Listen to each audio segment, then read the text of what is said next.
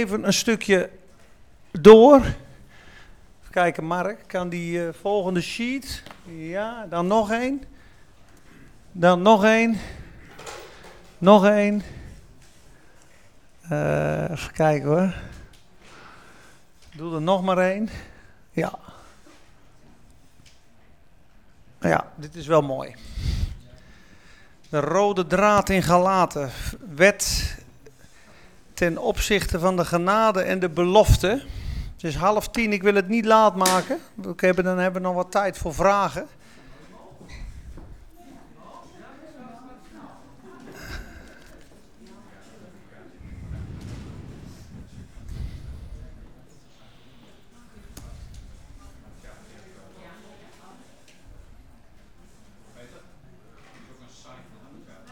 Ja, abbachildcare.org. www.abbachildcare.org is ook een site. Ja. Ik wil naar Galaten 4 gaan. Galaten 4. En dan wil ik in vers 9 beginnen van Galaten 4. Galaten 4, vers 9.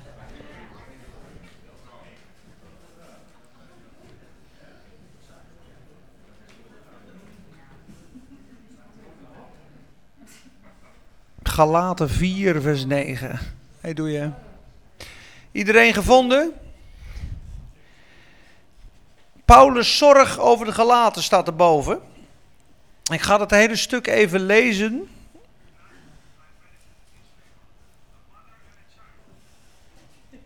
We gaan weer beneden naar.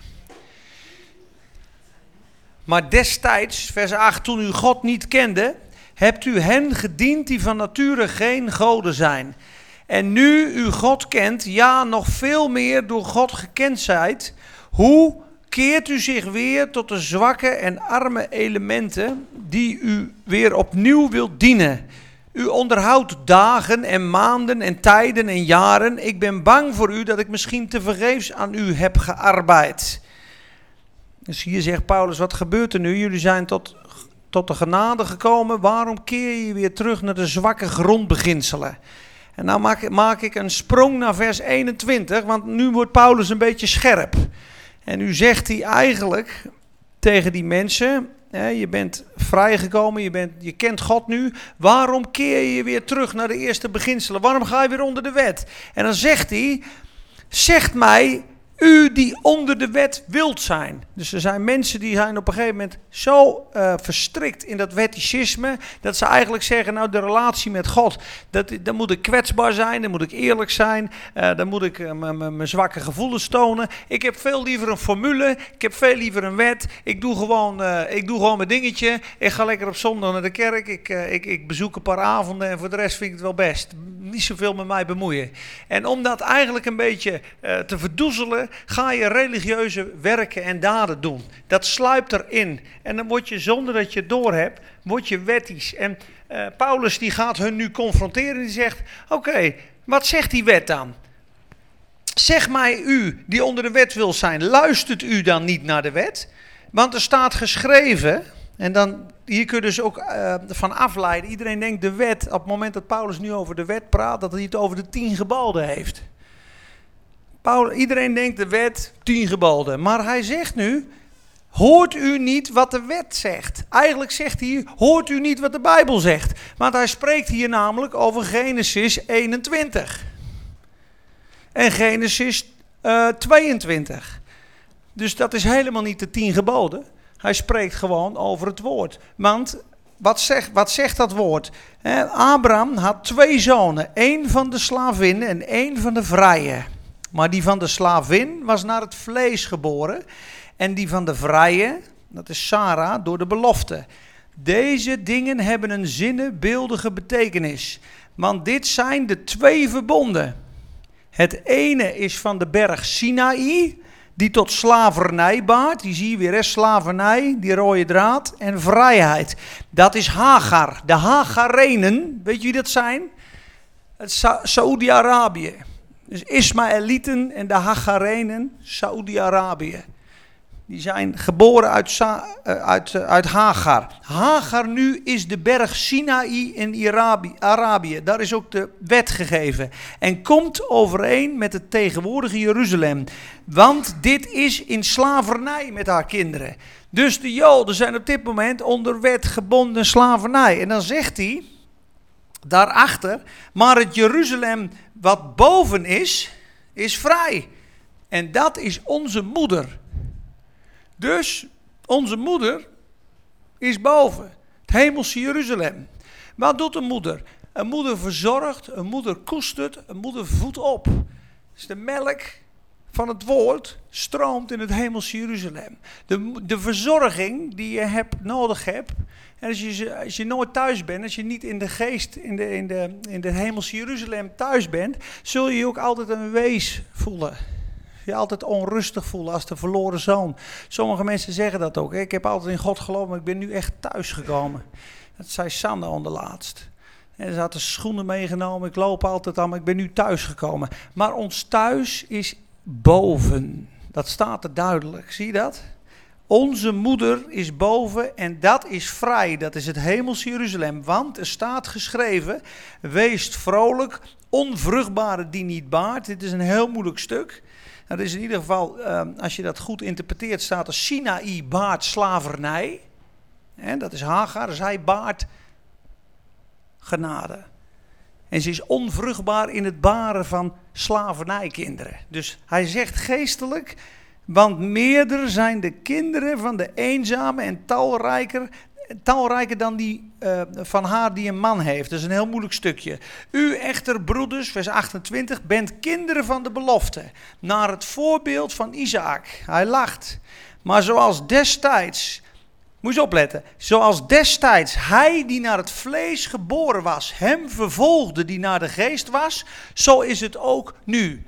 Staat in Genesis 21 dat toen uh, Isaac gestopt was om de borstvoeding te ontvangen. Dus dat is niet zo heel, uh, dat is niet zo heel uh, lang nadat je geboren bent. Toen verachtte en bespotte en lachte Ismaël dat kind uit. Dat waren, die waren dat samen met Hagar aan het vernederen, dat kind. En toen zei Sarah, werpt uit de dienstmaagd en haar zoon in de woestijn. Want het zal niet gebeuren dat Isaac zijn erfenis gaat delen met Ismaël. En dit is weer een geestelijk principe. En eigenlijk is het zo, de slavin en haar zoon is de wet en de gebondenheid.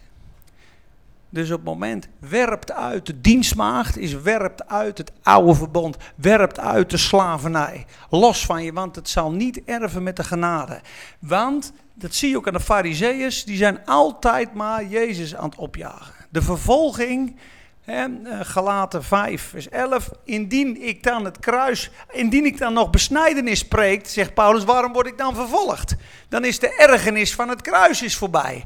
De Judaïsten waren die hun harten bersten van de makkelijke boodschap van de genade. Het is volbracht in Christus, het is volbracht aan het kruis. Daar konden ze niet handelen, want ze hadden hun 10.000 dingen die ze deden. En ze voelden zich zo rechtvaardig.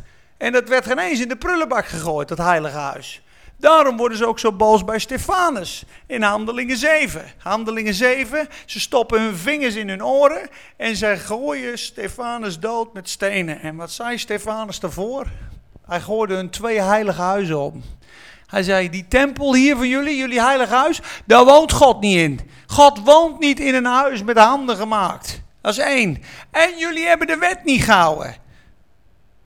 Die gegeven is door engelen. Jullie zijn rechtvaardig, dus Paats! Die wet kregen ze, paats, die tempel. Toen zij dat hoorden, besten hun harten. Toen zei hij altijd wederstaan jullie lieden de Heilige Geest.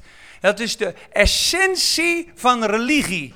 De, de, de, de, hoe zeg ik dat? De, uh, ik moet het goed zeggen. Als je een definitie zou moeten geven van religie, is het wederstaan van de Heilige Geest. Handelingen 7, 51. Altijd wederstaat gij lieden de Heilige Geest. Dat is de spijker op zijn kop voor religie. Want dat haat Gods geest. Dat vlees staat haaks op de geest van God. En dan stenigen ze hem. En hij zegt, je hebt de wet gebroken, zelfrechtvaardigen. Je denkt dat je rechtvaardig bent voor God, je bent net zo schuldig als iedereen anders. En die heilige tempel van je, daar woont God niet in, want hij woont in, in, in, in, ons, in onszelf. Het nieuwe verbond is gekomen, de heilige geest woont in ons. Wij zijn de tempel. Dat konden ze niet verdragen. En dat zei hij door de geest. En het kostte hem zijn leven. Ben het nou al een beetje kwijt? maar oh ja, ik was bij de, bij de, bij de, bij de dienstmaag en de zoon. In ieder geval, wij zijn uit de vrije. Eh, maar wat zegt de schrift? Oh ja, eh, ik weet het alweer, ja. Hij die naar het vlees geboren was, vervolgde hem die naar de geest was. Zo ook vandaag. Geloof me, als je in de geest wandelt, als je een geestvervuld leven hebt, zul je aangevallen worden door traditionele religieuze geesten. Kan je gewoon voor tekenen. 2 Timotheus 3 vers 12. Iedereen die godzalig wil leven in Christus Jezus zal vervolging kennen. Maak je borst maar nat. En ga maar lezen in de Bijbel 1 Petrus, dat al die dingen die je dan gebeuren, dat dat is tot heerlijkheid en eer van God. En dat je alleen maar toe zal nemen in glorie en heerlijkheid en genade. Als je vervolgd wordt om Christus wil, als je lijdt om Christus wil, geeft het God eer. Maar die, naar het die mensen van de geest worden vervolgd door degene van het vlees. Kijk maar hoe ISIS, wij gaan niet de hoofden van ISIS afhakken. Zij hakken straks onze hoofden af. Dat zijn de essentie van de Hagarenen. Hun zijn zo wettisch. Hun hebben zoveel genade nodig en zoveel liefde. Ze zijn zo hard en zo koud. Het is ongekend. En dat is wat ze nodig hebben, liefde. Maar dan zie je, degene die naar het vlees zijn, vervolgen degene van de geest. Daarom, broeders, vers 31, wij zijn geen kinderen van een slavin, maar van de vrije. Wij zijn van Sarah. Wij zijn van de genade. We zijn kinderen van de genade. En dan gaat hij door in hoofdstuk 5 en zegt hij: Deze vrijheid waar Christus ons mee heeft vrijgemaakt, staat daar vast in. Laat u niet weer onder een slavenjuk binden. En dat is waakzaam zijn. En dat is elke keer in gelaten hetgene wat terugkomt. Of je doet het in eigen kracht, of je wordt verleid door mensen. Je moet dingen doen, of je moet je gaan besnijden. Amen. Ik wil twee proclamaties doen en dan wil ik het houden voor, uh, wil ik het, uh, dan wil ik het bij laten voor vanavond, want we hebben veel gedeeld. Ja, en dan de vragen. Kan die terug naar de proclamatie? Drie sheets terug. Nog één. Ja. Kijk. Zullen allemaal gaan staan, jongens? Gaan we lekker proclameren? Dat is goed voor je geloof. Ik heb ze opgezocht. Dit is alleen al te vinden in Galaten. Dit heeft Jezus voor ons bewerkstelligd. Zie je wie we zijn en wat we allemaal hebben in Christus. En dan begin ik. In Christus ben ik vergeven van al mijn zonden. Ja? In Christus ben ik vergeven van al mijn zonden. In Christus ben ik een kind van Abraham. In Christus ben ik gezegend door mijn geloof. In Christus ben ik een zeer rijke erfgenaam. In Christus ben ik een zoon van God. Abba Vader. Ik heb de sorry. In Christus heb ik de belofte van de geest. In Christus heb ik God zelf in mijn wonen. In Christus ben ik volledig vrij. In Christus ben ik inwoner van de hemel.